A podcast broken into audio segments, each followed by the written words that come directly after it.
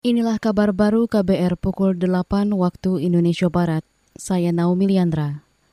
Pemerintah belum bisa memastikan apakah biaya pembangunan proyek kereta cepat Jakarta-Bandung KCJB sudah mencukupi dan sesuai budget. Menurut Dirjen Perkeretaapian Kementerian Perhubungan Zulfikri, cukup atau tidaknya anggaran masih harus dikaji lagi oleh manajemen PT Kereta Cepat Indonesia Cina atau KCIC biaya pembangunan proyek KCJB memang terus membengkak, mulai dari 78 triliun rupiah bertambah jadi 85 triliun rupiah dan kini tembus 113 triliun rupiah. Apakah 113 triliun itu sudah selesai? Ini juga mungkin nanti kita kita lakukan evaluasi mendalam dari hasil review MS yang dilakukan oleh uh, eh, KCIC. Dirjen Perkeretaapian Kementerian Perhubungan Zulfikri menambahkan, koordinasi pembangunan proyek kereta cepat Jakarta-Bandung dilakukan bersama Menko Marinvest Luhut Binsar Panjaitan mulai dari pengadaan lahan sampai pembangunannya.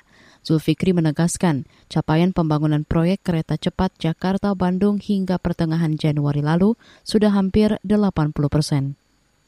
Anggota tim advokasi relawan lapor COVID-19 Firdaus Ferdiansyah mendesak pemerintah menerapkan aturan berikut penegakan sanksi seiring peningkatan level PPKM level 3 saat ini.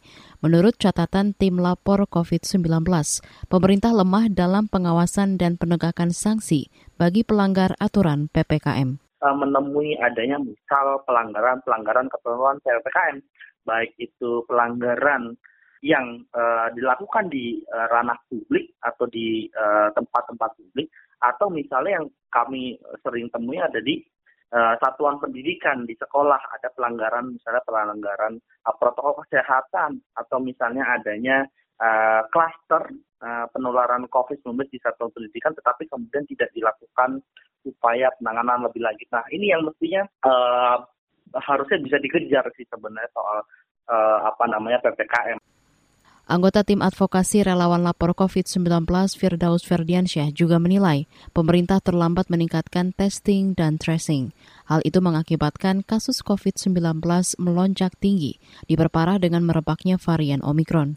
Selain itu, pemerintah juga harus memastikan pelayanan medis yang layak, termasuk untuk para pasien yang isolasi mandiri, di samping perluasan dan percepatan vaksinasi bagi kelompok rentan.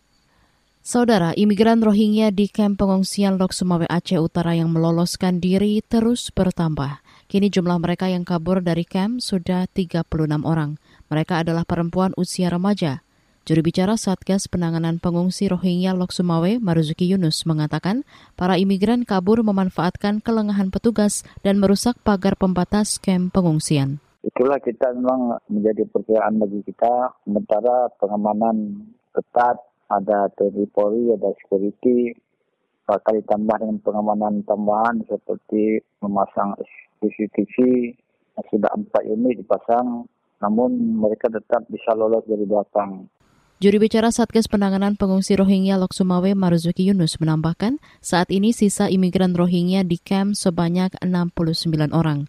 Mereka menempati camp sejak 31 Desember lalu. Sebelumnya, Januari lalu, delapan perempuan imigran Rohingya juga berusaha kabur dari camp. Polda Aceh menduga imigran yang kabur berkaitan dengan sindikat perdagangan orang.